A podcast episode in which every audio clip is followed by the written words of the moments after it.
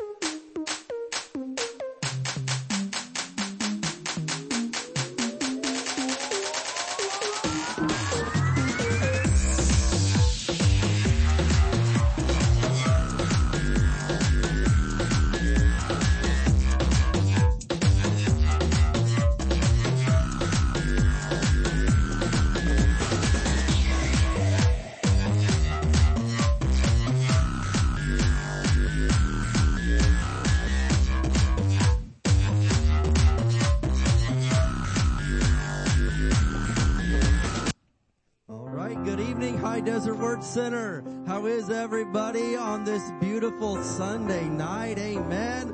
Getting into the middle of November and it is absolutely awesome. Amen. Who was with us this morning, man? We got to baptize about 20 people and then tonight we're baptizing two more people. So let's get excited and praise Jesus. Yeah. It's gonna be fantastic night together and you picked a good night to be in the house of the Lord. Let's go ahead and stand up together.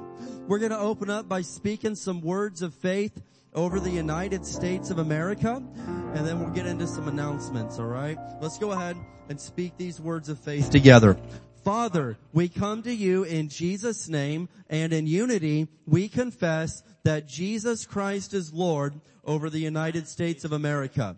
We declare that righteousness, mercy, justice, and judgment from you shall prevail. We declare that America will complete her God-given mission to bring the gospel of Jesus Christ to the world. We push back the darkness of Satan from this nation and call for the light of Jesus Christ to invade the media and every home, church, and school and every town, city, and state of this great nation, the United States of America. In Jesus' name, amen. Give the Lord some praise tonight. And you may be seated. All right, you may be seated. Okay, we're to get into some announcements here. Got a lot going on over the next few weeks, as you well know. But this Thursday night is uh, the servant leadership night, and so at 6 p.m. is uh, wait no, it's i I'm sorry. You know what? I'm catching a, a typo here. You know who better to fix that than my wife? Let's hear it from my wife, everybody. Well, Thursday night's a little busy. So five o'clock this Thursday is another meeting for those of you whose kids are in the Christmas play. So five o'clock in Victory. Thank you, Miss Desiree. Five o'clock in Victory Hall. Six o'clock is our department directors meeting and seven o'clock for servant leadership. So if you come from five and you stay till eight, it's all good. The only trouble is I don't have dinner for you. But you can bring dinner for me. That's totally good. And great is your reward in heaven. Someone say amen. amen. That's right. Amen. Okay. So you got that Thursday night, 5 p.m. if your kids want to be in the Christmas play, 6 p.m. servant leadership. Uh, Six o'clock director, seven o'clock servant leadership. Okay, very good. All right, now that we got that out of the way, who's ready for Thanksgiving? Is anybody with me on that? It's it's about time. It's about time. So uh, this coming Sunday, okay, this coming Sunday right after the morning service is our annual Thanksgiving dinner. It is, I mean, just one of the best days of the whole year. So it'll be right after the service. Uh, we're passing this sign up sheet around. You sign up to bring some food. It's a big family dinner. All right. For you Sunday night people, there's no Sunday night service next week. So keep that in mind. Uh, but after cleanup and everything after the service, it's a, it's a pretty long day. so there's no Sunday night service next Sunday night. So if, if possible, be here for the morning service and have Thanksgiving dinner with us. It's going to be great. All right. And then the next Sunday after that, uh, the 26th of November is our annual Christmas came early party. Is anybody excited for this? Amen. So that'll be Sunday the 26th um, at 6 p.m. Okay, and so we want everybody to be there for that. It's going to be a super fun night. Every household, every family, bring a dozen cookies to share. Uh, the church will provide drinks like hot chocolate and all that fun stuff. Uh, wear an ugly sweater if you got one. All right, come on. And then uh, we always do a, a gift exchange. Now this is optional, but I highly encourage you to get involved because it's super fun. But the gift exchange, uh, uh, let's see, youth group through adults, uh, a $5 maximum gift, and then children's church on down is a uh, maximum $1 gift, alright? Somewhere in that price range. So, that'll be awesome. Alright, we have a bin over there, uh, at the info booth for, uh, food donations for the enriched food pantry, okay? And we're getting, uh, Thanksgiving dinners together. It's been great. Um, they had a hundred turkeys were donated, so that's all taken care of. That's the biggest expense. And then we still need canned yams, canned pumpkin, canned cranberry, evaporated milk, and boxed potatoes. So, uh, we have until really next Sunday will be the, the last chance to bring this stuff in. So, uh, if you can, bring in some of those items. I'll put them on the social media this week again so you can see the list of it. But, uh, we, you know, we'd really love, uh, for everybody to be able to help out with that. And then the last thing is this, is that we are doing a toy drive for Greater Hope Foundation's foster care agency. This is for, uh, the Christmas season. And you're like, well, we're doing a lot. Yeah, we're definitely, uh, you know, we want to be givers this holiday season because the Lord has blessed us. Amen. We want to do our part. And so, um, the enrich, uh, excuse me, the toy drive, uh, you can start bringing in toys for any ages, babies on up to teenagers. Uh, there's an info card back there at the booth that gives you some ideas of some things that they really need. So let's bring those in, brand new, and uh, we want to make Christmas good for some kids this year. Amen. All right. Well, uh, if you are with us for the first time, or maybe the first time in a long time, we want to welcome you. Our welcome team as an info packet for you. So if you could raise your hand for just a minute. If you are with us for the first time, first time in a long time, anyone, all right over here. Praise God. This is Leah. Amen. Leah's gonna uh, give you a, a, welcome packet there, and uh, there's if you would fill out that information card and turn it into the info booth after the service, we've got a gift card and a, and a nice uh, coffee cup for you. We want to welcome you to High Desert Word Center. Amen. All right. Does anybody know what time it is now? Yeah. It's happy time. Amen. You're like, well, what's that? Well, the Bible tells us that God loves a cheerful giver. And so we get really happy when we've got a chance to be givers. Uh, let's go ahead and open our Bibles to Matthew chapter 6. Matthew 6. I'll be in the NLT tonight. Matthew chapter 6. If you need an envelope, raise your hand. The ushers will get one for you. And uh, if you're giving online, you can go to hdwc.org slash giving. So Matthew chapter 6, we're going to look at verse 24. Matthew 6 and verse 24. And these are the words of Jesus. It's in red. The words of Jesus. He said, no one can serve two masters. For you will hate one and love the other. You will be devoted to one and despise the other. And we're like, well, what's he talking about? Then he, he straight up says it. You cannot serve God and be enslaved to money. Amen. And so when we're serving God, hey, we'll do whatever he says to do. If we're serving money, we'll do whatever it tells us to do, but the scripture tells us you gotta pick one or the other. So is money bad? No, it doesn't say that money's bad. It just says it's bad to serve money and let money own you. We're to own money, not uh, money owning us. And so whenever the Lord is our master, we've got no problem being a giver, you know, helping out this toy drive back there, bringing in food uh, for the food pantry or, or giving our tithe to the Lord. Those things aren't an issue for us because money isn't my boss. Jesus is my boss. Amen. And that's a good way to live our lives. All right. Well, we're going to go ahead and speak some words of faith over our giving. So let's stand up together tonight. Praise God. We're going to speak some faith over our our tithes and our offering. Then we're gonna get into some worship. We're gonna have a, the, the message tonight. Pastor's preaching about healing once again. So that's super important, especially this time of year.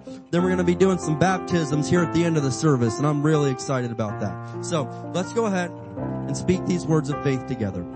As we bring the Lord's tithe and give offerings today, we believe we receive jobs or better jobs, promotions, raises and bonuses, benefits, sales and commissions, growth in business, settlements, estates and inheritances, interest and income, rebates and returns, checks in the mail, gifts and surprises, finding money, bills paid off, debts paid off, royalties received, blessings and increase. Thank you, Lord, for meeting all of my financial needs so I have more than enough to take good care of my family, to give generously to the kingdom of God, and promote the gospel of the Lord Jesus Christ. Amen. Let's go.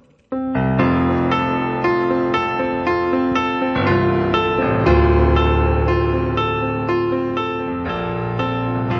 want, you can join us at the altar for praise and worship, and let's sing to the Lord together. Down into darkness. You reach down to save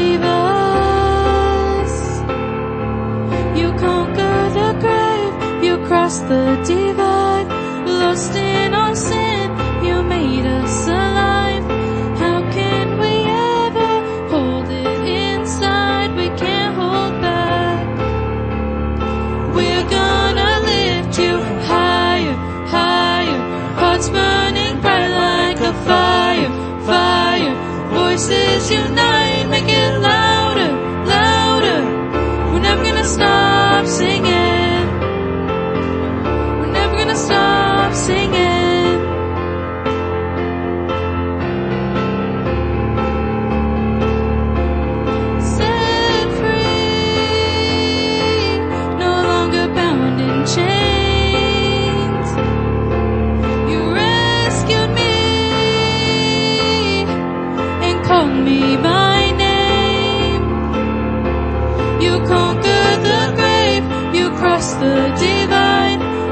in our sin, you made us alive.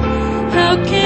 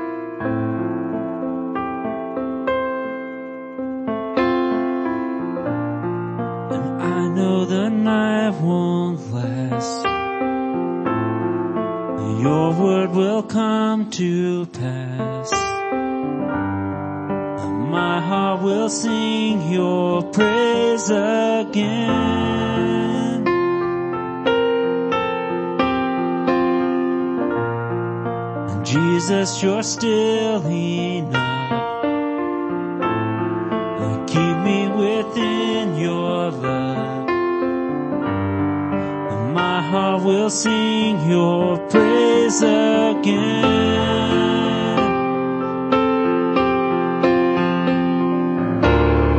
Your promise still stands. And great is your faithfulness.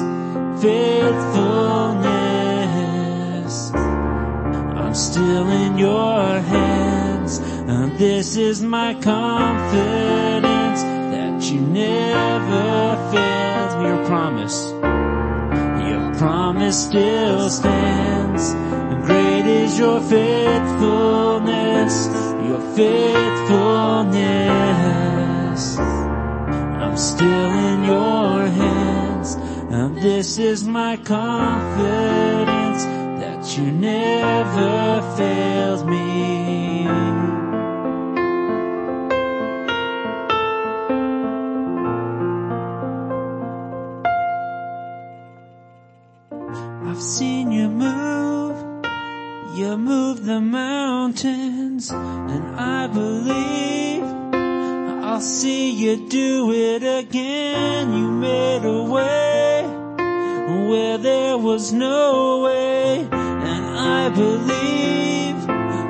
See you do it again. I've seen you move, you move the mountains, and I believe I'll see you do it again. You made a way where there was no way, and I believe I'll see you do it again. I've seen you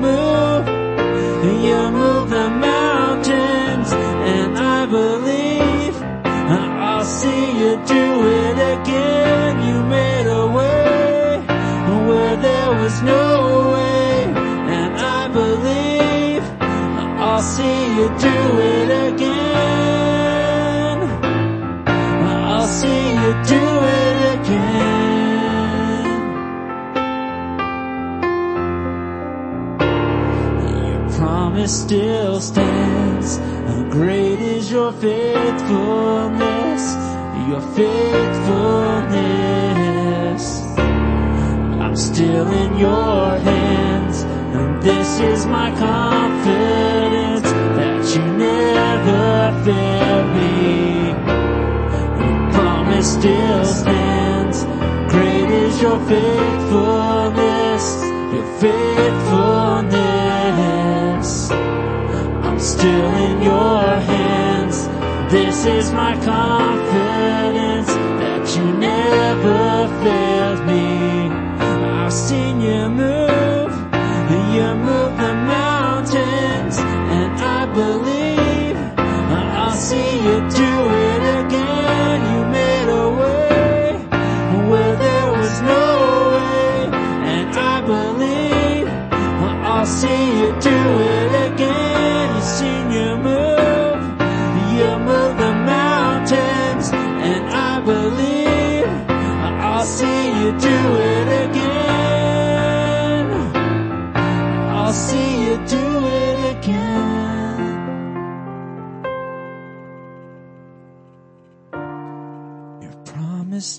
still stands, and great is your faithfulness, your faithfulness.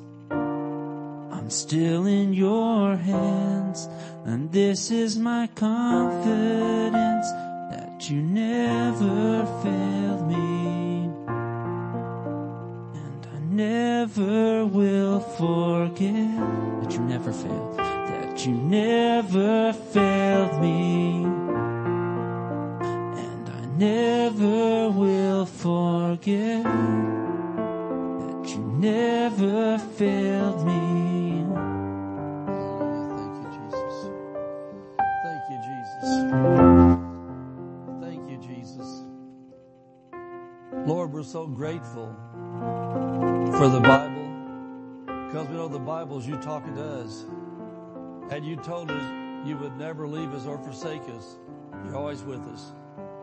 Lord, you told us that nothing's impossible with you. And so I pray for the people that are here, for the ones that are watching online. Lord, I want to thank you that no matter what they're going through, what they're looking at, if they will listen to the Word of God tonight, then they'll know in their hearts that with you, Nothing's impossible because they can do all things through Christ. That's you who strengthens them. Lord, you told us in Hebrews chapter 12 to keep our eyes on you and look away from all that will distract. Lord, I know all the giants around us that are telling us what we can't do, that are telling us why we won't win, that are telling us how bad we are, we don't deserve anything, Lord. I want to thank you that people are going to recognize that you're greater than any giant. You're greater than any man. You're, you're greater than any impossibility. You're greater. And Lord, you did say in John 14, if we ask anything in your name, you will do it. Let the people see tonight from their hearts to override their minds and their stinking thinking. Let them see that that's you that's talking to them and you're greater. And they can't ask anything that's in the Bible. And you said you're the one that'll do it. Thank you for faith being built up in their hearts, in their thinking. And Lord, I just want to thank you that whatever it is that they need, you're going to speak to me tonight and you're going to answer questions. You're going to give them hope, give them faith, and they're going to see some giants fall, mountains be removed in the name of Jesus. Thank you, Lord. Amen. Amen, amen, amen. Let's give the Lord a hand. Oh, glory to God.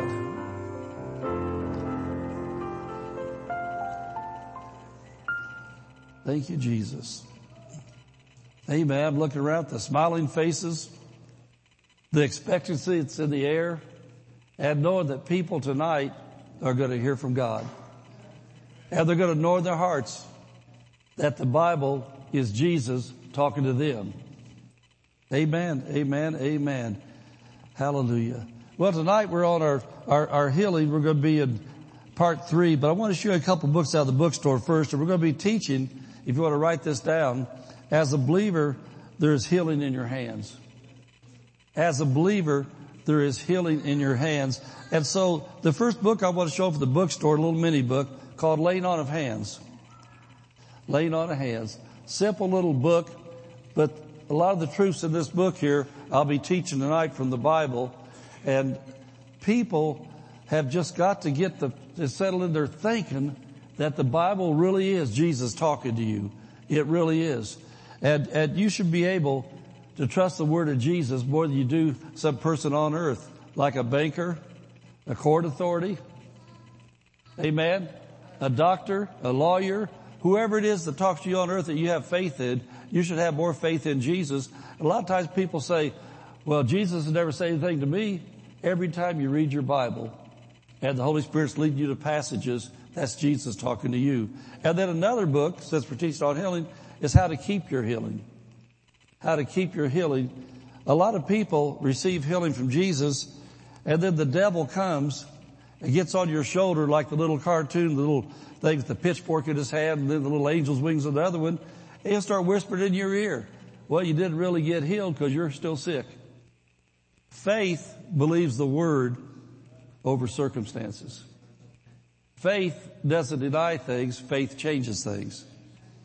I want to say that again. Faith doesn't deny things, faith changes things. Too many Christians, because they on occasion visit a church like this here where people talk about healing and testimonies of healing and things like that, uh, they just hear part of the message. They don't hear the message. And so if something happens to them, they go to a doctor and then they start praying. That's not true. It's not true. It's not true. Well, it's a fact. If the doctor did their scientific medical test on you and they see it, it's there. You don't deny it's there, but your faith can change what's there. Your faith, your faith can tap into heaven and bring healing down to go into your physical body. And then what's there, it will go. And just as the microscope, the blood test, whatever kind of things they're doing, saw something, then they can, when it's gone, they can see that it's gone too. And so there's difference between faith and fear. I've had people come up to my line before for healing, want me to pray for them, and said, Pastor, I went to the doctor this week. They ran tests. They saw this, this, this, and this. Just agree with me that, that, that is not there. And just agree with me that they're wrong. And a lot of times what I say, if I know they can handle it, I'll say, why did you go to the doctor if you don't want to believe the doctor? Why did you waste your money, waste your time, and then go there and then say, my doctor's a liar? Your doctor, if you got a good doctor, he's a good guy. He's on my side wanting to help people. I'm on his side wanting to help people. And so we, we're, unless he's a good Christian doctor that knows about healing, we're just operating in two different arenas. Amen. Amen. I'm operating in the spiritual arena to change natural things. He's operating in the natural re- arena to use medication and things he does to try to change things, change physical things. But all healing comes from Jesus. Amen. And so faith doesn't deny things. So if, if you're, if, if you're sick and been diagnosed, you can't go around saying, I don't have cancer, I don't have cancer, I don't have cancer. That's doing nothing to change it. I don't have high blood pressure. I don't have high. Yes, you do. But the things we teach from the Bible will change that where the cancer will leave. The blood pressure will change, but it takes faith in the word, not fear in the circumstances. Can you see the difference? You might see the difference. Denial is one thing, faith is another thing. If it's there, then what I say a lot of times when I'm praying with people, what I did in my own life, when you go to the doctors, they show you the target to hit with your faith. A lot of times you're going through things, you got symptoms, you got problems, you got pains and things aren't right, and you pray the best you know how, but you don't know what you're shooting at. And so once you got a target and you, and you see what it is, you speak to that mountain. Start using your faith and it'll go. Amen. It might not go overnight, but it might. But the thing is, faith in the Word of God always works. Amen. Say after me, say faith in the Word of God always works because Jesus and the Word are one and the same.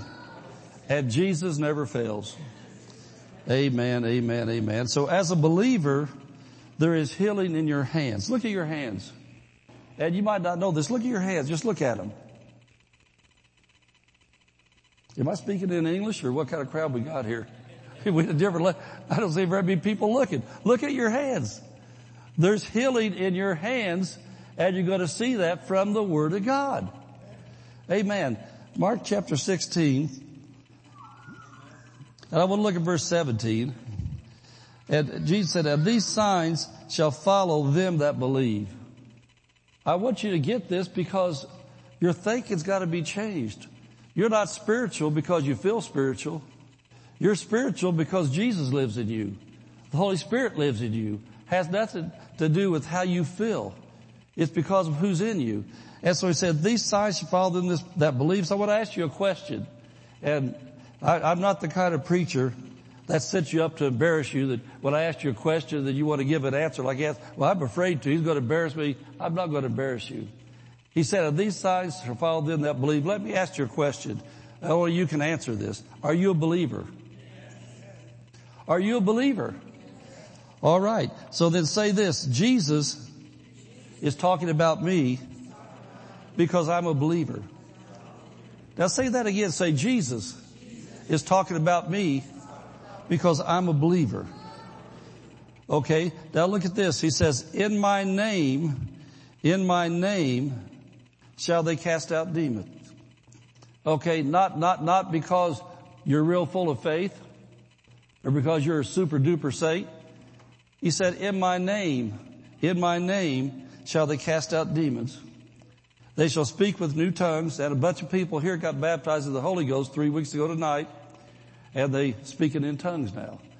And they're praying in tongues. How many here got filled with the Holy Ghost that I started speaking in tongues? Amen. Amen. That's, that's one of the signs of a believer that gets filled with the Spirit. They shall take up serpents and that's talking about you've got authority over demon spirits. You've got authority over the devil. If they drink any deadly thing, it shall not hurt them. He's telling you some of the things because he's in us and we're in him that we don't go around picking up snakes. We don't go around trying to, trying to uh, drink, bad things or see something's outdated by two years think, well, I can eat it. It's blessed. Well, you might be blessed or not blessed. It depends on how mercy's running in your life that day.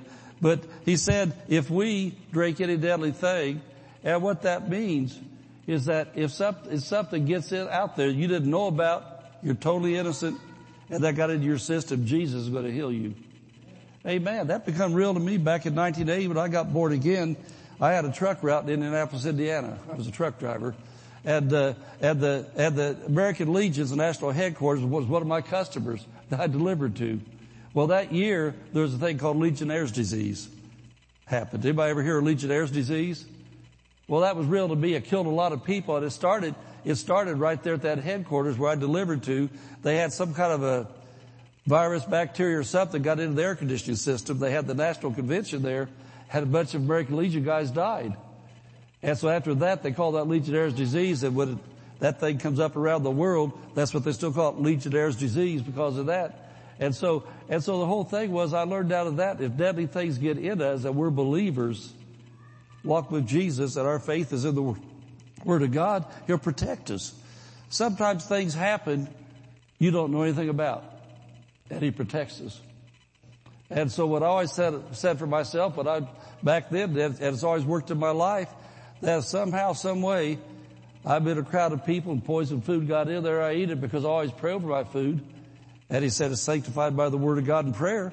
Pray over my food and I'm not going to die. I might belch. Well, something's got to come out. If you get messed up on the inside, bad things happen. And so I might, I might belch or something else, but I'm not going to die. Amen. This is the word of God. Did, did Jesus say that's one of the signs follow believers? Amen. Said if any deadly thing gets in your system, it's not going to hurt you. But then what I'm getting down to is this. They shall lay hands on the sick and hope for the best. They shall lay hands on the sick and you never know what God might do.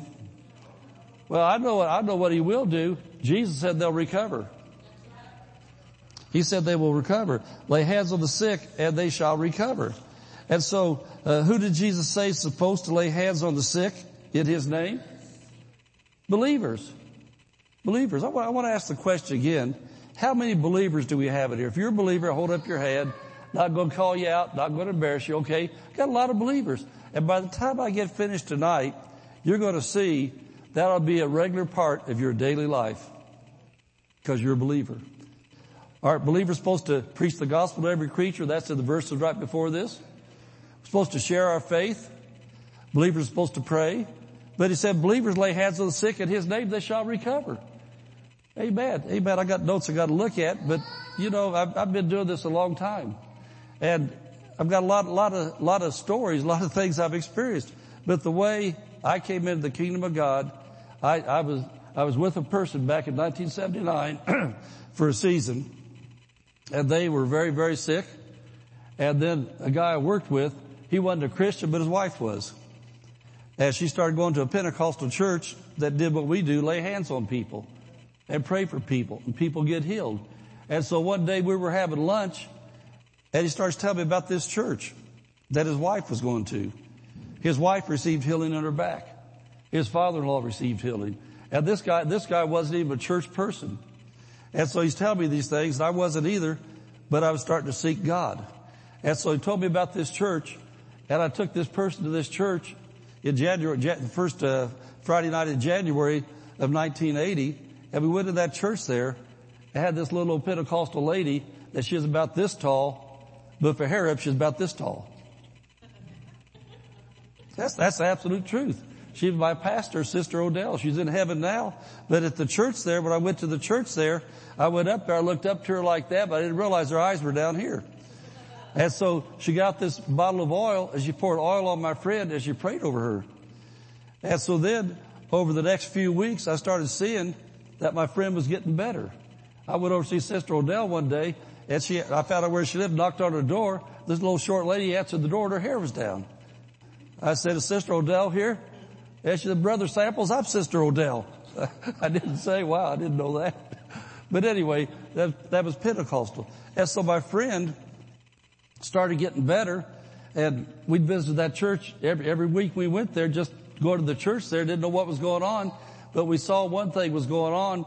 They laid their hands on a lot of people and prayed, but they didn't teach the Bible and tell us what they were doing. And so all I knew is I saw what they did. And so my friend still needed healing for some other things. And so I called the truck driver's wife. And I said, hey, uh, we, we, we, we have decided, and this, this is pretty much my exact words, we've decided that God's real. Because we saw things getting better, we sensed the spirit in that church there, didn't know what it was. Used to be a place in that same area called the Grove. And before I became a believer, I went to the Grove. It was a nightclub. And they had what we got up here.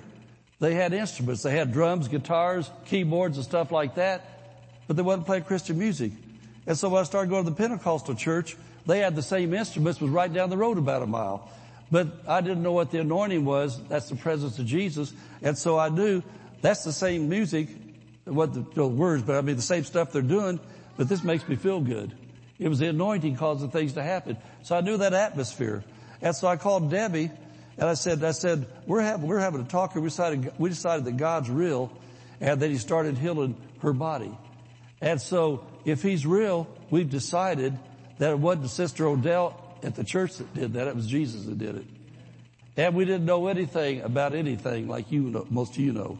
And so I said, well, if that was God using her hands, then I want to pray for her right here because if he's there, then he's hearing me talk now. And so I said, how do you pray? Isn't that a question? How do you pray? I didn't know. Didn't know anything. And so whatever it was she told me, this, this is what hands became surreal to me. I reached over and touched her, and when I did, electricity from my elbow to my fingertips came out and knocked us out. Knocked us out. Well, that week, that week, healing in every part of her body manifested, it showed up. But the power of God came through me so strong. I've been, I've been preaching now for 42 years, been a believer for going on 44 years. I've never, ever, ever to this day felt that like that again. The, it was like lightning bolts came out. If I was standing in a bucket of water and stuck my hand in a light socket, I couldn't have got shocked anymore. Absolutely knocked us out and all that healing showed up in her body through my hands. Amen. And so the next day then, next day then, I said, Jesus, I know you're real. I give my life to you and I haven't turned around. But that was obviously, I want to tell you, I'm going to tell you something right here before we go on. That was obviously a gift of the Spirit from 1 Corinthians chapter 12 called the gifts of healings. I've laid hands on blind people and seen them instantly healed. I've laid hands on crippled people and seen them instantly healed. Laid hands on a man one time at the Atlanta airport down in Atlanta, Georgia, and God gave him a new kneecap and he was deaf and he opened his ears. I wasn't a preacher. I was a believer. These signs shall follow them that believe. And so when I learned this was real, I went around looking for sick people. On my jobs, people that weren't Christian weren't church people. I remember one day on my, on, on the truck dock I worked at, we had, we had a mechanic that was a good guy, but he wasn't a Christian guy. And on my job, people would probably think I was a fanatic, but I was just a believer. I went to a church that had a pastor like me that taught these things. And because he taught these things like I teach these things, half the church believed him. And they went out and did what he did. So this mechanic one day, I was on a forklift, on a tow motor, and he come walking past, and man, his head was down, his nose was snotting, and he was barely, barely moving. And back in those days, if you didn't work, you didn't get paid. Now most people still get paid whether they work or not. So even if we was sick, we had to work. He's walk, he's walking past me, and I said, I said, hey Gary, how you doing? And he, he, he, he, he, he had some tow chains like you pull trucks with, and he was loaded down. And he said, "Oh man, I got the flu. I just I had to come in, man. You know, we got, I got to feed the family." And so I was sitting up there. I just reached over with my hand before he could do what was going on. I stuck my hand on his head, and I said, "In the name of Jesus, receive your healing." About five or ten minutes later, I looked at the same Gary had the same chase, skipping up the dock, just whistling and carrying on like that. I said, Gary, how you doing? I'm much better, boy. I'm, doing really good now. Well, these signs shall follow them that believe in the name of Jesus. Amen. And so I want to say it again. uh, lots of times the gifts of healing will, will work, but we don't know when they'll work because the Bible teaches us it's as the Holy Spirit wills. But here's what I want you to get tonight. Faith in His Word will always work. I want to say that again. I'm going to look at, look at this. The Bible will teach you faith in the Word of God will always work. it's not a magic wand. Some people don't just have the touch. There were some people we knew we first came to California. They weren't church people and his wife was sickly. They never went to church, but he found out that I had a quote healing ministry. And so one night, this guy brought his wife to the church there and said, just looked at me, grinned like he knew something. Man, she needs the touch. you remember that? she needs the touch. And I thought, well, She's probably not going to get the touch. I'll pray for her, but you guys do not know anything's going on unless God miraculously does something here for you. It's not the touch, it's Jesus. Amen. And his faith. And so it's not the touch, it's people that walk with Jesus and recognize Jesus wants to do something through them. Amen. Amen. So it, anyway, we've seen a lot of things. And so uh, I, w- I want to say it again. What did Jesus say would happen when a believer like you lays hands on the sick in His name? They what? They shall recover. They shall recover. Well, let's talk about recover for a minute. I'm thinking about that there. Has anybody here ever had surgery or know somebody's had surgery? What happens when you come out of the surgery room? What's the next room called? Recovery room. Okay, so when the surgery happened, you weren't instantly healed. Hopefully they did something to take care of the problem that you had while you were there. And so you got a, you got a, re, a process called recovery. So they put you in the room there till you get to where they think we move you to another room or release you, or whatever they do there. But recovery, that means the process has started. That doesn't mean you've arrived, but it started. And so when Jesus said that believers lay hands on the sick, then the process starts. Amen. And so uh, when Pastor Dave, uh, little short guy in the front row, he was about this short till he got faith, started growing up, but when he was about this tall, he was crippled and had leukemia. And so we took him to the hospital, had all the diagnosis and everything, but we had hands laid on him. We laid hands on him. Our pastor anointed with all the name of the Lord, prayed the prayer of faith. And so then people while all these things are going on, he's in there, got all the, this is, this is a long time ago now. They're a lot more fancier now. But he was in a glass room. And they had all kinds of gauges and wires and hookups and beepers and all the stuff they had back then in that room there. And it didn't look too good. But people asked me, how's David doing? And because you, you see as Christians, you can't go around saying a lot of spiritual things to non-believers. Even some, even some uh, other Christians don't what the Bible says because they think you're nuts and you're in denial. So you got to watch how you talk. And so I couldn't just say, well, he's in recovery. Because obviously in the natural, he wasn't in recovery. So all I could say was this, he's getting better every day.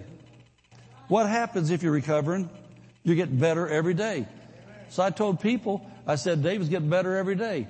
Why did I say that? Because Jesus said that. He said, lay hands on them in the name of Jesus. They shall recover. Two weeks from diagnosis, he walked and leaped and sang and danced out of the hospital. And the doctor said, there's no sign of leukemia in his body, just healthy cells. Well, they made a mistake the first time. Well, that's what one of them thought. When they uh, had, had a guy from the hospital, elder come out to visit us, and while I was talking to him at the desk to go in and see Dave because he wanted to pray with him, uh, uh, the doctor we were talking to, we wasn't paying attention. We was talking to him, and people walk up and hand him these papers. They say, "Get me another one." Have these papers. Get me another one. Get me another one. And after a half hour, this doctor said, "Well, Mr. Samples, I got to apologize to you. Ob- here's what his exact words. Obviously, there's something wrong with our equipment." And then it just so happened during that season, I was teaching a healing school, spiritual healing like I'm teaching now, in a large church. And this doctor was the head of that healing school. He was a cancer doctor, medical doctor. He also believed what we believe. And so he told me after that, At that same time period, they had a medical retreat and the doctors from that organization, the other doctors were there and he told me these words. He said, Bernie, David was the topic of conversation the whole weekend. These doctors could not figure out what happened.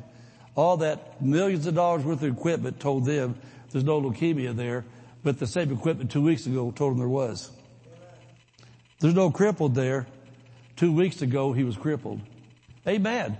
And so listen, these signs shall follow them that believe. You've got to get this.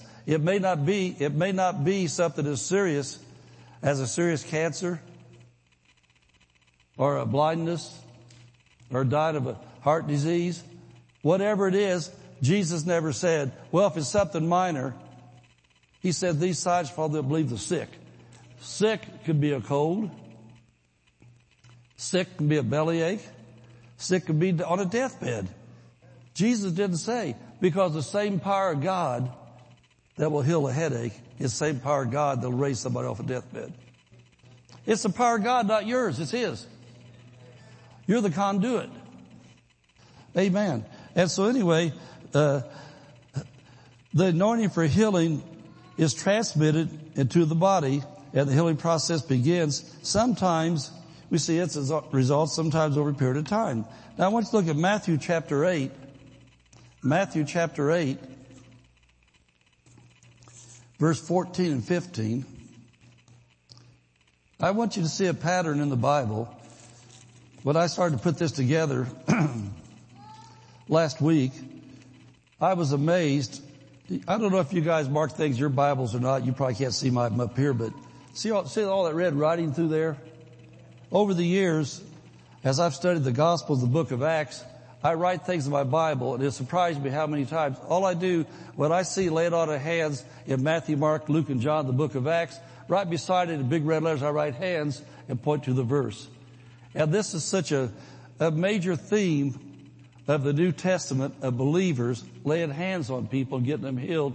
I thought, wow. And so I had to really, really, really just determine which verse I want to show you tonight because I did I, I, I could be here for pro- probably a couple hours and go through Matthew, Mark, Luke, John, the book of Acts, and show you so many verses where this was common practice for believers because Jesus said it.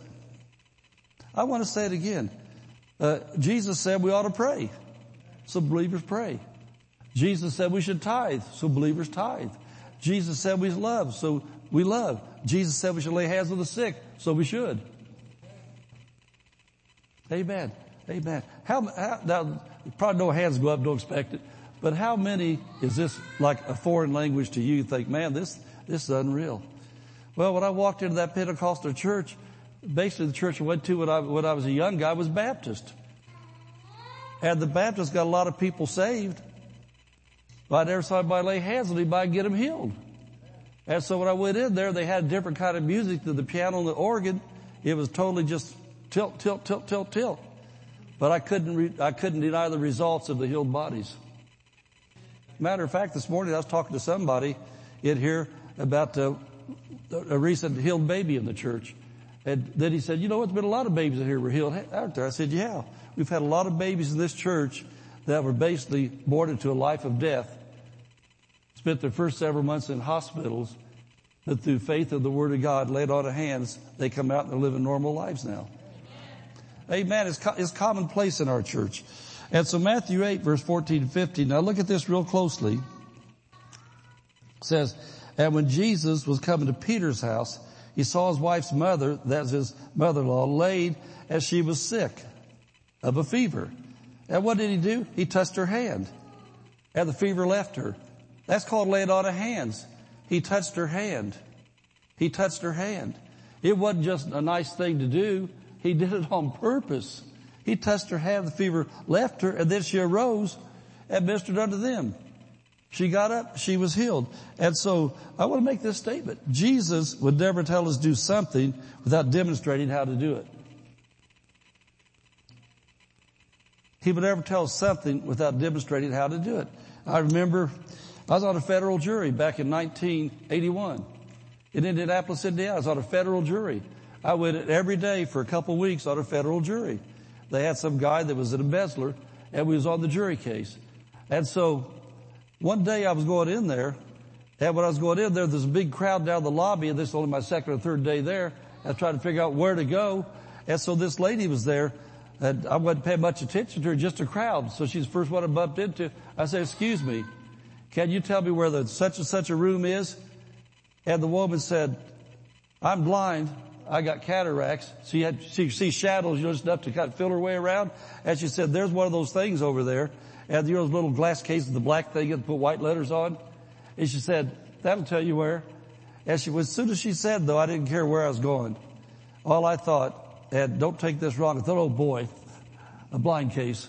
Because I saw everybody was a case. And that's a caseworker. And so the woman said, I got cataracts and I can't see. And so I, I, looked at her and there's a crowd there, so I backed her up against a wall there out of the crowd because we were getting shoved around. I said, I said, do you want Jesus to heal you? And she said, yes. I laid my hands on her. Well, I laid my hand on her. She started crying. She said, I can see, I can see. I'm a believer. She was the sick. Amen, amen. I, I just think about those different cases like it. I remember one time, Mrs. Pastors and I so much believe in this, we had a street ministry in Noblesville, Indiana. And we'd go around door to door, and the Lord told us when people knocked on the door, we went to a church up there, but we wasn't recruiting people for church. We were just out doing what, we, what was in us. And the Lord said, say, is there any sick among you? And so we'd knock on the door, and we'd just tell them, hey, we're Christians. I'm Bernie, this is Janice, we're Christians. Is there any sick among you? And so we went to this one house one time in a ghetto area up there. And this little old lady was in there. And she said, oh, I'm so glad somebody, I've been praying for somebody to come to see me. Said, she said, I had a stroke and I'm blind in one eye and I'm crippled on this side and I can't hardly do anything except for a while my church people came and visited me. They quit coming a long time ago. I've been praying for Jesus to send somebody. Long story short, long story short, when you walk with the Holy Ghost, you know what to do. And so I started to lay hands on her and pray for her. And the Holy Ghost said, don't pray for her. She doesn't need healing. That's a spirit of infirmity. And in Luke chapter 13, there's a woman that was, that was crippled, had a spirit of infirmity. And so Jesus just told the demon to leave her and the woman got healed that he laid hands on her. And so I stopped because I know what the Holy Spirit told me. So I looked at her and I pointed my hand at her. I said, you foul spirit of infirmity, I command you to loose her and let her go now in the name of Jesus. And man, the woman all of a sudden, her arm that would have been dead starts going like that. She starts going like that. They said, I'm tingling all over. And then her eye opened up. She said, I can see. I can see. And so we have to know how real healing is to Jesus. And that's why you know, we're not teaching on the gifts of the Spirit, but I'm just giving you examples why you walk with the Holy Spirit when you're helping people. Because sometimes they don't need healing, they need other things. And then sometimes they need other things and not healing. You see what I'm saying? And so that, that happened, and we saw it happen right before our eyes. And so Jesus would never tell us to do something that he wouldn't do. He laid hands on Peter's mother-in-law, and the fever left. And she got up and started serving. Amen.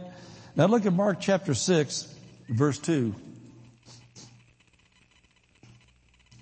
And I want to make sure that I don't go deep and lose you. I'm trying to keep everything real simple because I know sometimes you get around people that know so much they're overwhelmed you don't know what it was they said. And so the thing is I'm talking to people that are believer like me. You're simple. You're simple minded. You're not, you're not, you're not, you're not so religiously brainwashed that you know New Testament good. Sometimes people get so religiously brainwashed or have so much natural information in their heads, they try to figure out how. Well, I know who, and he takes care of the how. Back years ago, there's a man in my church, a very, very, very close friend. He was 42 years old. His wife was 36 years old. They have five kids and he got killed.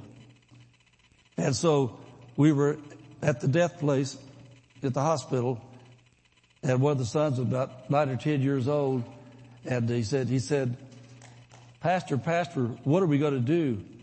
And what came out of my mouth was this. I don't know what we're going to do, but I know who.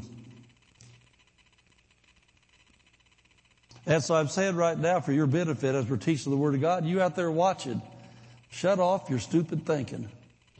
And don't try to figure out how. I don't know how. I know who. I know who, what He told me what to do. And when I do what, who told me what to do, which is Jesus, then I do my part and He does His part. Amen. Amen. So don't figure out. I know a few years ago, we were around some people and he'd been a preacher for a lot of years. His wife had been in a bad accident. She had some crippled stuff going on with her, different things. And uh, he knew how strong I preach healing. And so one day we were sitting down eating, and all of a sudden looks up to me, and he says, "Preacher try to pray for my wife." And he's a preacher himself, believes these same things. He said, "He said people try to pray for my wife all the time, but she'll never receive her healing because it'll take two gifts of the Spirit. It'll take working of miracles, gifts of healings." I thought, "Duh." What are they there for? Did he ever say he can't use nine gifts if he wants to? There's nine there. And so you try to figure out why you've shut it down. Amen. Think about that. Think about that, how ignorant that is. You got somebody needs healing and think, well, God won't use two gifts to get this person healed. He can do whatever he wants to. Our part, our part is do what Jesus said.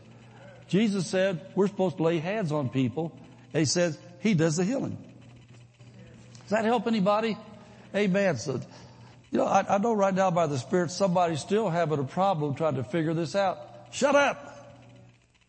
Don't try to figure it out. Jesus already told us what to do. We do what he said to do. That's so Mark chapter 6, verse 2 for these people tried to figure it out says, and when the Sabbath day was come, he began to teach in the synagogue. What happens when the word of God is being taught? Faith is coming. Faith comes by hearing. Jesus always taught. That was our first lesson. Preaching, teaching, and healing. He began to teach in the synagogue and many hearing him were astonished saying, now look at this. This is where, this is where the religious thinking comes in and shuts down the healing power of God. They tried to figure it out. From whence hath this man these things? And what wisdom is this which is given to him? look at this. They saw what was going on, but they tried to figure it out. How come God couldn't use Jesus? It says that, that even such mighty works are wrought by his hands. Such mighty works were worked by his hands. That tells me that Jesus did a lot of hands laying on. He said, what is this? We can't figure out who he is. Now this next verse, I don't have it in the notes there, but, uh, so it may not be on screen, but look at this in your Bible. They said, is not this the carpenter, the son of Mary? I went through that. Isn't this Bertie, the truck driver? Isn't he, the son of, of, of so-and-so and so-and-so, the drinkers? Aren't they the party people? Isn't that the family, the thugs? Who's Bertie think he is? I went through that. But you know who I was? I wasn't who I used to be. I was a born again. Holy Ghost filled, walking in love, walking in faith, my mind renewed to the Word of God, obeying the Word of God when I laid hands on people and mighty works. I cannot tell you how many blind people I've laid hands on and got healed. How many deaf people. I mean, countless numbers of cancers, lung disease, everything you can think of through my hands because my faith was always, Jesus said to do it and I'm just going to do it and I want to keep you reading this, but I just want to tell you something to help your thinking. I learned this a long time ago, and you've got to get it too. How many here believe that Jesus never lies? Amen. Well, if he never lies, at said when we lay hands on people, recovery starts. Guess what? Recovery starts. You know the only, you know the only thing that stops that recovery is the one you laid the hands on. And so, so many times when I pray for people up here, I tell them, I've done my part, and now Jesus said, if I do that, He's got recovery working in you, and so you gotta do your part. I've done my part, Jesus is doing His part, now your part is keep thanking Him for what He's doing. And when people don't do their part and it stops, I would never say, I would never ever say it a hundred million years. Jesus didn't heal them. No, He said, they shall recover. So Jesus did his part, but he also said that you'll have what you say. And so as soon as a person says it must not be working, they just shut it off. They stopped it. Is this helping anybody? And I said that to you for this reason. When you pray for somebody, if something happens and it goes the other way, it wasn't your fault. It wasn't God's fault because He told you. And I, I can't say any stronger. Jesus doesn't lie. He said when believers lay hands on the sick in His name, they shall recover. Amen. So look at this here now. And so it says that isn't this just uh, Jesus, the brother of James and, and Joseph and Judah and Simon, and not his sisters here with us? And they were offended at him. But Jesus said unto them, a prophet is not without honor, but in his own country and among his own kin and in his own home. Do you know that today, if I went back to Indiana, there's people that grew up with me, people from my family, other people, that they wouldn't sit and receive from me right now like you are. You know why? Well, no, he was. He's the one that did this. He's the one that did that. Well, we know how he used to live. We know what he used to do. Well, we know who this is. Let's have family lived on the other side of the tracks. Hey, I'm down the middle of the tracks now. I'm walking with Jesus. Amen. I don't live on either side of the tracks. I'm going down the middle with Jesus. And so it doesn't make any difference what I used to do. It's who I am now. And so for you, just know this. Don't get upset if you try to help your own family or people you used to know, whoever they are, they get offended to you because all they see, I think about Joe back there. My old buddy Joe. I think about Joe. People from where Joe used to come from, they still see Joe, but Joe's not old Joe anymore. He's a new Joe. Amen. I think about every one of you. People that see you this principle works for. You're not without honor except for the people that knew you before. And so you don't get offended if they don't want you to do anything for them. And so what do you do? You got your eyes open every day in the Walmart, on the job, places you go. People that receive what you've got, you help them. They don't receive it. All you do is just pray for them and be sad because you could have helped them. Amen. Amen. And so anyway, it says, he said that, except his own house. And look at verse five. This is Jesus. He could there do no mighty works. Talk about the gifts of the Spirit and really, really, really big things. Except, look at this again. He laid his hands. Laying on of hands is a New Testament doctrine. Laying on of hands is Old Testament. But he laid hands upon a few sick, sick folk and healed them. Look at your hands again. Look at your hands. Say, there's healing in my hands. Amen. And so he laid hands on a few sick folk and healed them. But verse six, again, is like that first lesson I taught. He marveled because of their unbelief and he went about the villages teaching. The only cure for lack of faith is to teach the word. Is to teach the word.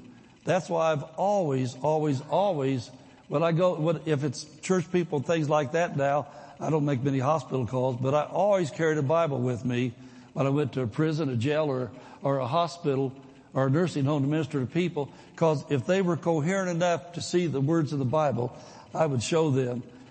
Mark 16, I say, Jesus said right here that if I lay hands on you because I'm a believer, you'll recover. I'd show them in the Bible because what was I doing? Doing what Jesus, I was teaching them.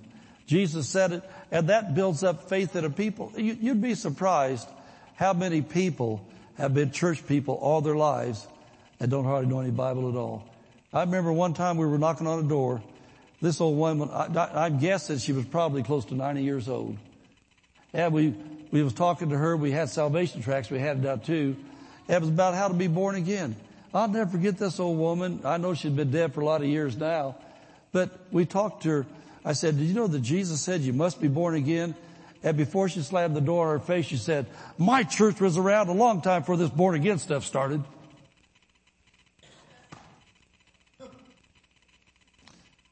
You think we didn't cry and pray? We thought this old woman was probably going to church since she was a little girl. And she's up as old as she was. Thought, man, she's close to meeting eternity. And if you're that old and you're firmly against the born again salvation, you don't say, Jesus, I was a church member all my life. He says church members don't go to heaven. Born again Christians go to heaven. That's why I'm saying that's why it's so, that's so why it's so important to be somebody that knows how to show people the Bible. And so the only cure for lack of faith is to teach the word. Now look at John 14, 12.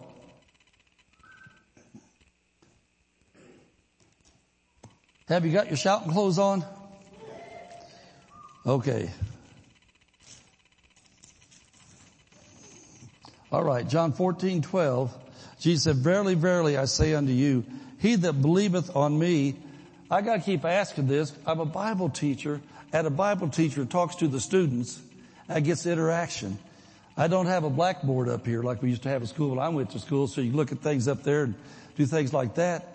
But you've got your Bible and we got the PowerPoint.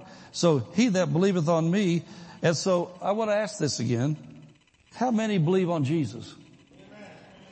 All right, say this and say, He's talking to me because I believe on Him. He that believeth on me, the works that I do, shall he do also. The works that I do, shall he do also. Did we just see in Mark chapter 6 that it says, such mighty works are wrought by his hands? The works that I do, shall he do also. The works that I do shall he do also. I wish there was some way I could really, really, really get everybody in my realm of influence totally changed that everywhere they go, they got the answer to sickness disease right here in their hands. If people would just get a hold of that, Jesus said the works that he did. It says such mighty works are wrought by his hands. And I, I, my confidence probably 35 years ago at least really shifted from looking at me and how spiritual I was to recognizing whether I was having a good day or a bad day, Jesus was having no bad days. And Jesus did not say, these signs shall follow them that believe if they got to spend 15 hours in prayer yesterday. These signs follow them that believe unless they got so caught up have to work overtime and miss church for two weeks and they don't feel very spiritual, it won't follow them. He said, these signs shall follow them that believe. We live life. Sometimes we're stretched out doing all kinds of natural things we don't want to do. Our hearts crying out. We want alone time with Jesus. We want to let unhook, read our Bibles and pray and just get real spiritual again. It has nothing to do with how spiritual you are. Has everything to do with who He is. And so some of my worst times, worst times, uh, I told a couple weeks ago about that lady came in here on a Wednesday night that had cataracts. And uh, she wasn't she wasn't one of our regular people. She occasionally visited, but she came in. She's probably about I'd say in her fifties. Came up here the light on Wednesday night. I, I, did a good Wednesday night sermon, whatever it was about. Come up there, man. I tell you what, I feel I, I felt about as spiritual as a dead frog. Come up there, and she wanted prayer for that. And she was sincere. She was crying. She wanted her eyes healed. And so I laid hands on her that immediately, right up here on a Wednesday night, woman got her sight back, cataracts gone, they disappeared like that because my confidence wasn't in me. My confidence is what Jesus said to do. And so many times people come up this prayer line and I'm never going to tell you, man, you don't know how spiritual I don't feel right now. I always say the same thing. When people come up here and say, Jesus is the one that said, lay my hands on you. I say, you're the sick. I'm the believer and he's Jesus. But I say we got everything we need. You're sick. A believer. He's Jesus. This is my hands. And then I always say, when I lay my hands on you, what's going to happen? They say, I hope so, I say, wait a minute, we have to go to school again. You're the sick. I'm the believer. Here's, he's Jesus. He said, put my hands on you, get healed. Amen.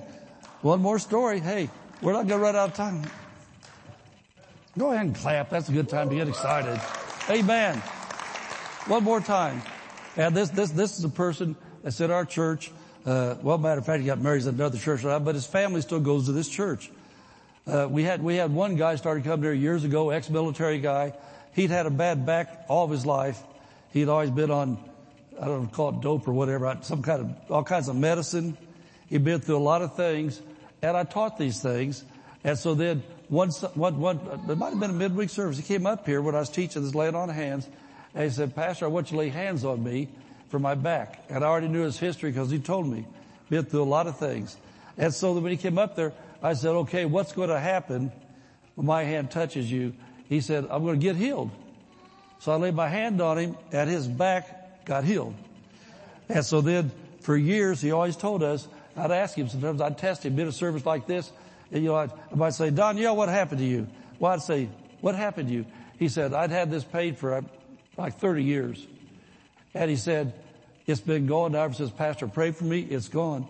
Not because I was pastor, because I was a believer. Well, anyway, I was telling that story one Sunday morning. Had this guy here and, uh, he came up here as a young guy. Then he's probably about 30 years old. Sunday morning, had people all across the altar. He came up there. He said, you know what? You told that story this morning, story I just told you about the man. And he said, I was born with whatever it was called, curvature of the spine. And he's a pretty big, tall, healthy boy. And boy, man, but whatever, boy to me. But anyway, he came up and I, I asked him the same question. I said, now what's going to happen? I lay my hand on you. This guy was born with this and had it all his life. He said, when you lay your hand on me, I'm going to receive my healing.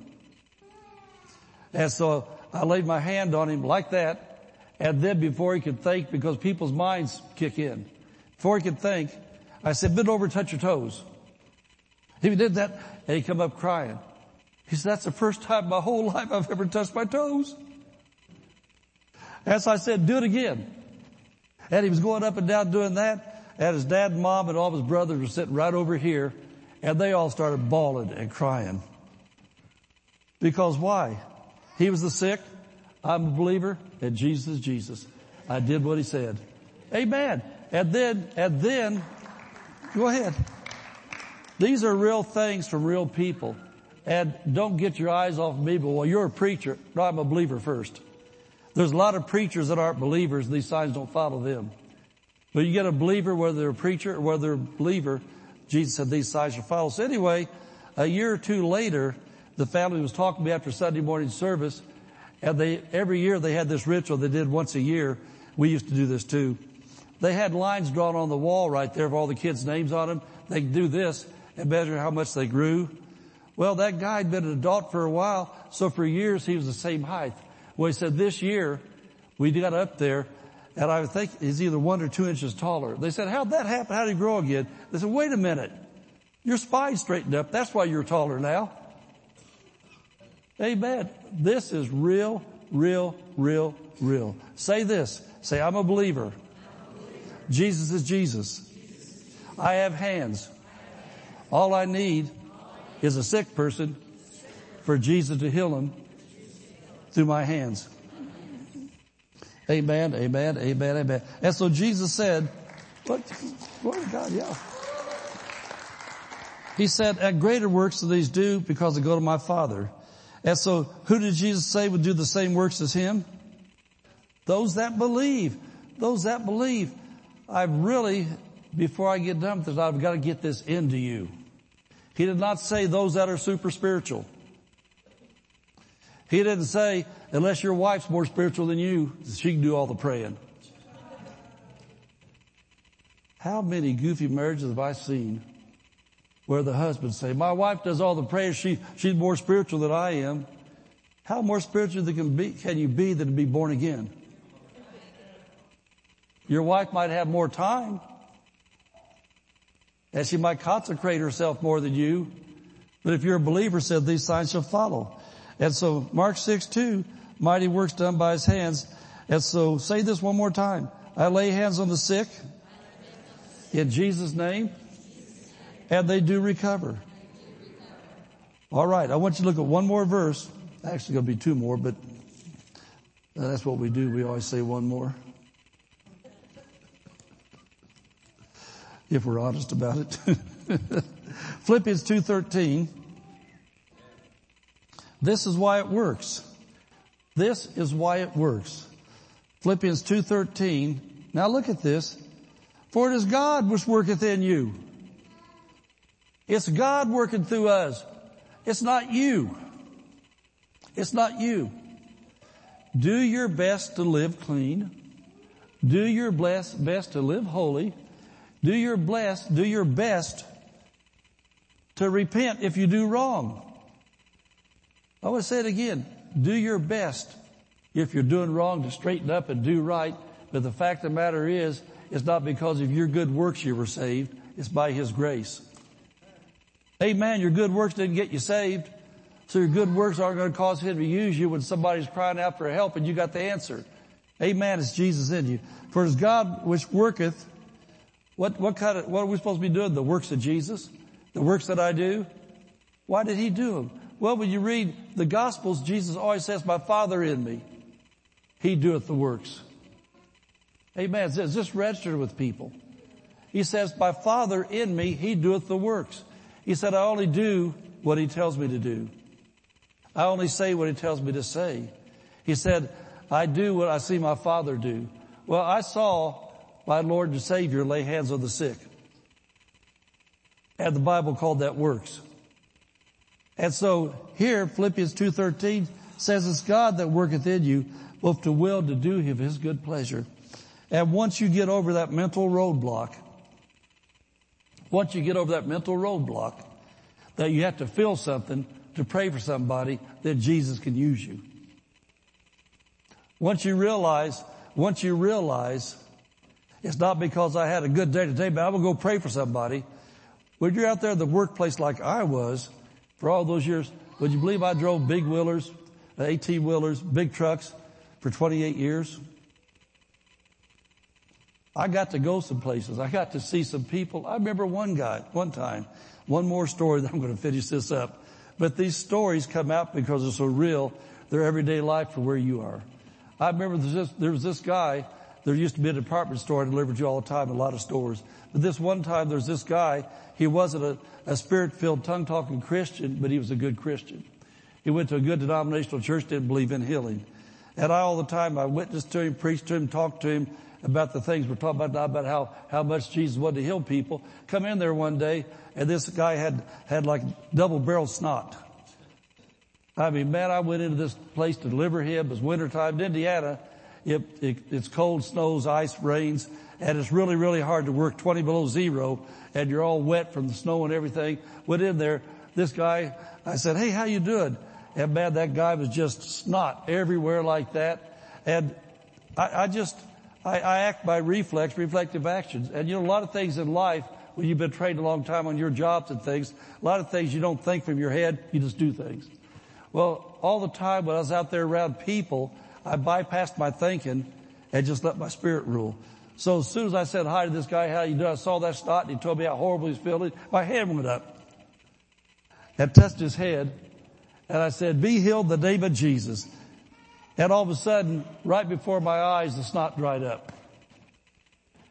And the guy looked at me and said, it's gone. It's gone. I said, yeah, it is. Jesus did that. And so I'm telling you, I'm telling you, I'm telling you, wherever you go, wherever you go, one of the best witnessing tools you have is your hands. Amen. Amen. All it takes, I can't tell you how many times we've been at a restaurant or a cashier someplace and they say something like, oh man, I'm having a horrible day. I've had this headache all week long. And I go to pay my bill. I put the latch on their hand. And I say, can I pray for you? Well, they're caught off guard right then, right there, and you got their hand anyway. And I say, and then I start praying. I release the anointing God, and I can tell you, probably thousands of times over the years, we have seen these people, these servers, just, hey, oh, it's gone. Why is that? They're the sick. I'm the believer. He's Jesus. That's my hands.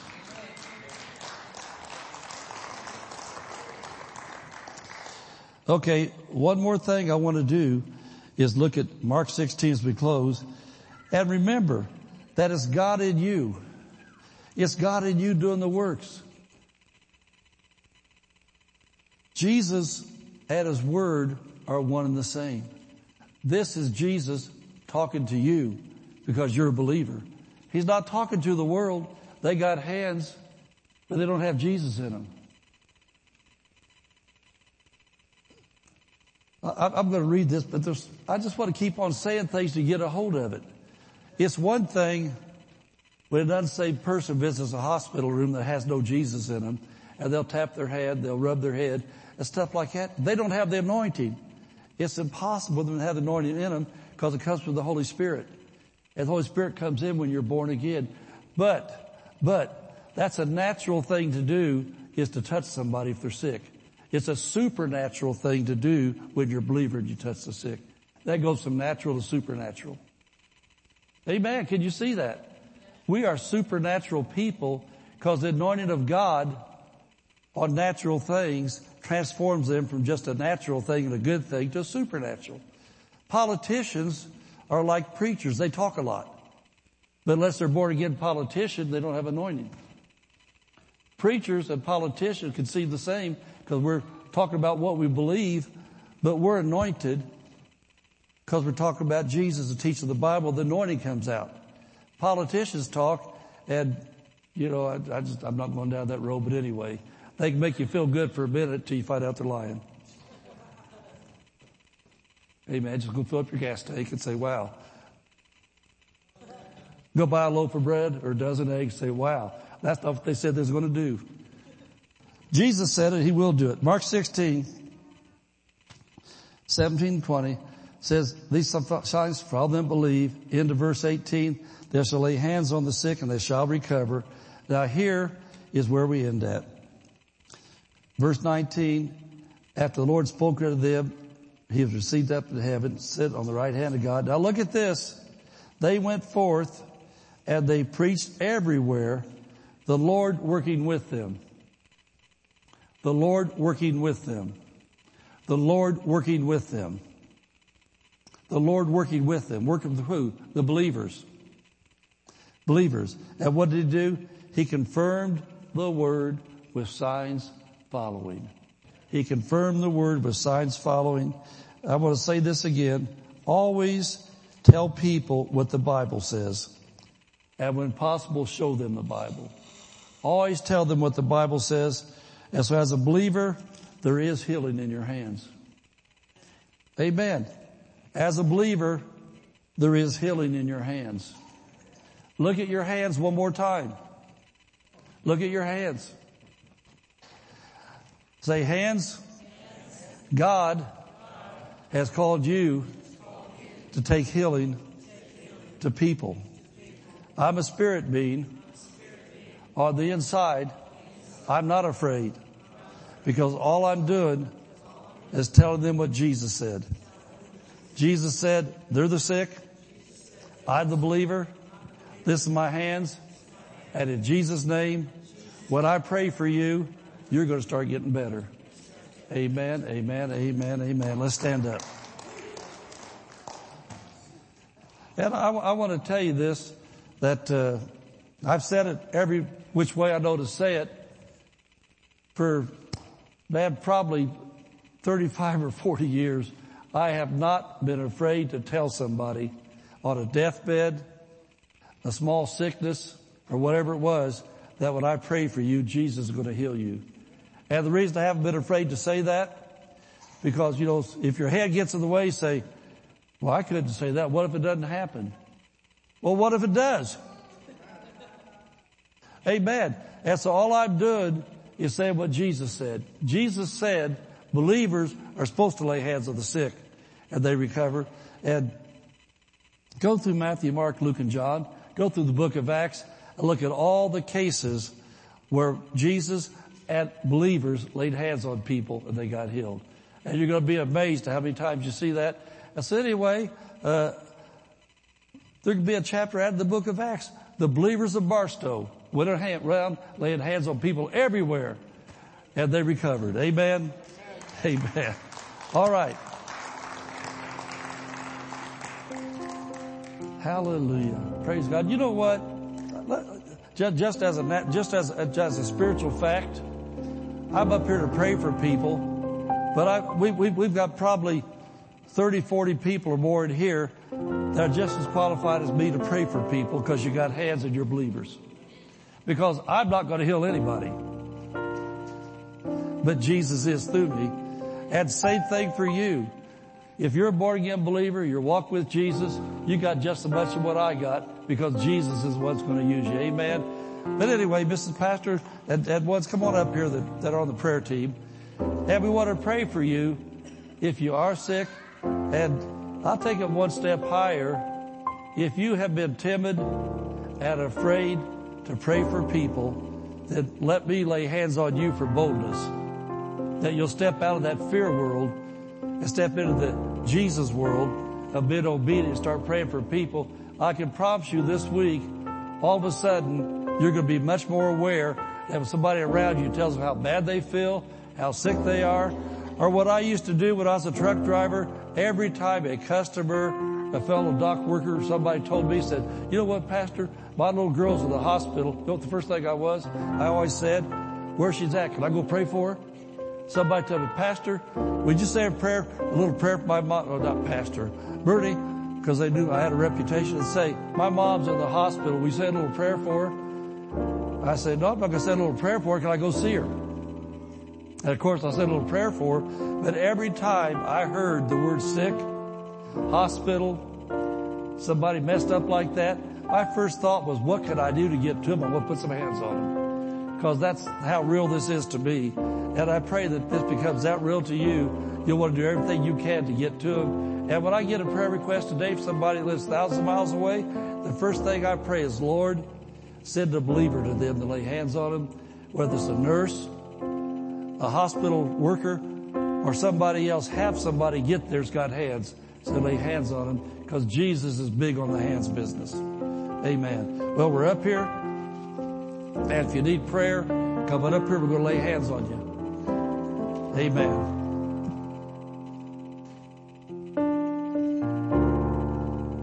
Promise still And let me just say one more thing. Wait a minute, Josh. If you, if you're a believer, if you're a believer and you're a real believer and you want to pray for somebody, come up here. Just not every week, but this time. Come up here. If you never prayed for somebody before, come up here and let Jesus use your hands. I see your already started got ahead of it. He knew it. Amen. Amen. Amen. All right.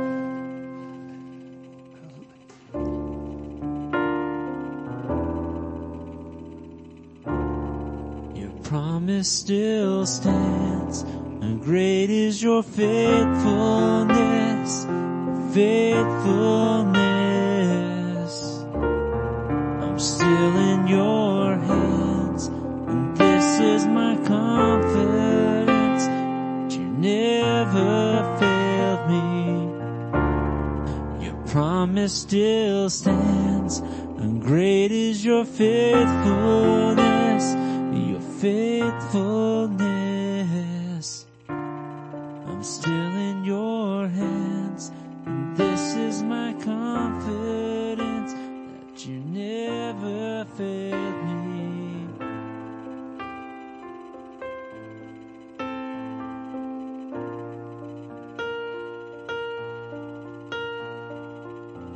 I've seen you move, you move the mountains, and I believe I'll see you do it again. You made a way where there was no way, I believe I'll see you do it again. I've seen you move, you move the mountains, and I believe I'll see you do it again.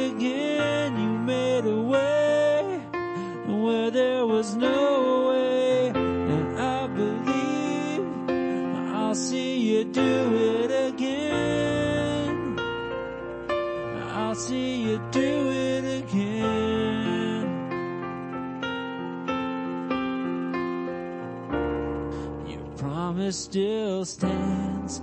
How great is your faithfulness, your faithfulness. I'm still in your hands, and this is my confidence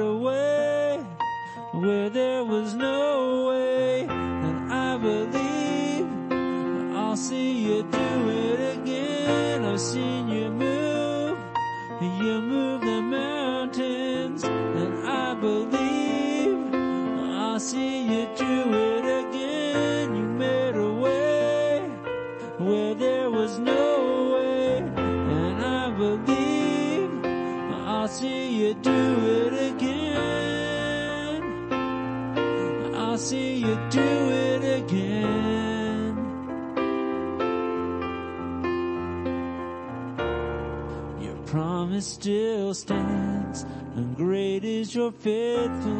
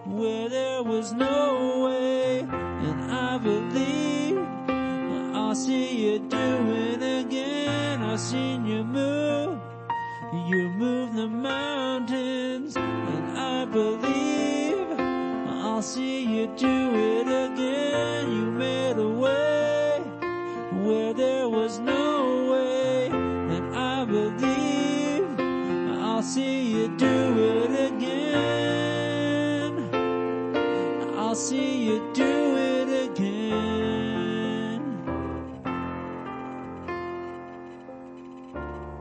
Your promise still stands, and great is your faithfulness, your faithfulness. I'm still in your hands, and this is my confidence that you never failed me.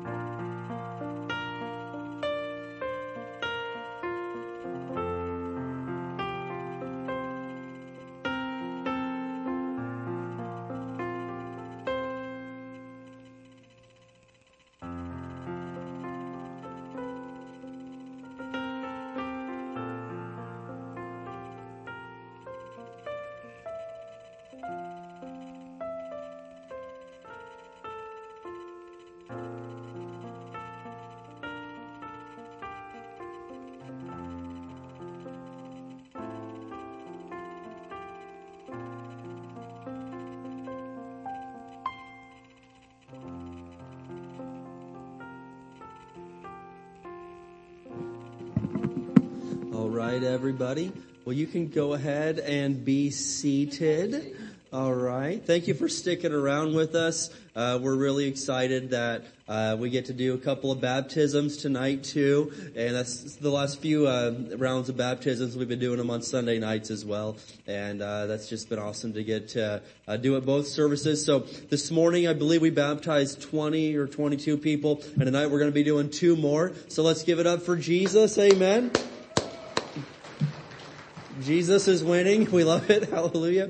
Well, uh, the first one, um, Xavier, if uh, his family wants to come up for pictures and stuff, they can come right up here on the platform, and we're gonna have Xavier coming in to get baptized first. All right. Water feels good, buddy. It's okay, it's not bad. It's okay. It's good. All right. We love seeing these young. Oh, he's feeling it. All right. Xavier, I'm going to ask you a few questions. First of all, how old are you? Ten. 10 years old. All right. We got a 10 year old getting baptized. That's good news. Amen. All right. So, Xavier, uh, have you received Jesus Christ as your Lord and Savior? Yeah. Do you believe that He's God's Son and that He died and rose again? Mm-hmm. Okay, stand right over here. Mm-hmm. Awesome. Now hold your nose. Okay, you're going to face that way. You ready? Upon the confession of your faith in Jesus Christ as Lord and Savior, I baptize you in the name of the Father, the Son, and the Holy Ghost.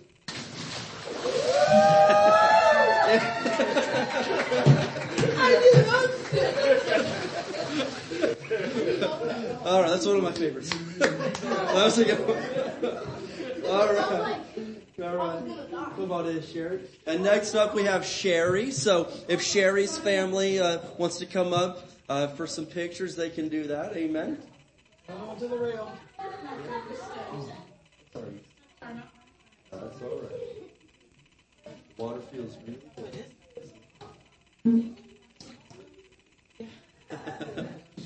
All right, very good. So this is Sherry, and she's been with us a few weeks now, and she's given her life to Jesus, and she is fully committed. Amen. We're excited about this tonight. yeah. Her daughter grew up in our youth group, so she's one of our teenagers from a long time ago. But um, let me ask you a few questions, Sherry. Have you received Jesus Christ as your Lord and Savior? Yes. You believe that He's God's Son and that He died and rose again? Amen. Okay. Let I'm have you stand right up here. Okay. Go ahead and hold your nose. Tight. Okay. Then upon the confession of your faith in Jesus Christ as Lord and Savior, I baptize you in the name of the Father, the Son, and the Holy Ghost. Amen.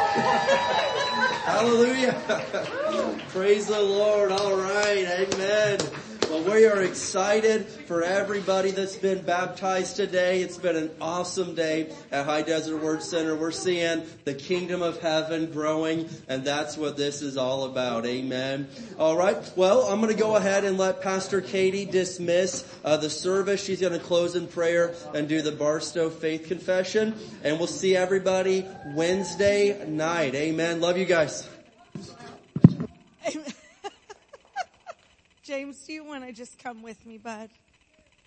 You haven't gotten to do that in a long time.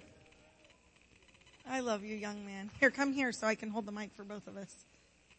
Are you going to pray out too? Sure. Okay. Sure. Remember to remember to pray, you know, that we remember the word tonight so we can heal people. Yeah, Alright. that the Lord can heal people through us. Right. Okay. In Jesus' name, Lord, I thank you for the day that you made for us. I pray that we can be blessed and rejoice in the one that we're about to have, Lord. I thank you for the sermon that Pastor has gave us today, Lord. I pray that um, we can all be healthy, whole, and healed from the tops of our heads to the bottoms of our feet, Lord. And I pray that any sickness that comes to our body instantly dies, Lord. And I uh, pray that we can all help heal people this week, Lord. In Jesus' name, amen. Amen. Okay, are you ready? Yeah. Okay, ready? You know Yeah. it better than me. Ready? Yes. Go. We declare that Barstow is a blessed city. Our families are blessed. Our schools are blessed. Our churches are blessed. Barstow is healed. Barstow is prospering. Barstow is safe. Barstow is strong. Barstow is surrounded by the walls of God's salvation. Barstow is full of love, joy, and peace. Barstow is full of the glory of God. Barstow is coming in Jesus. Barstow is safe in Jesus' name. Amen.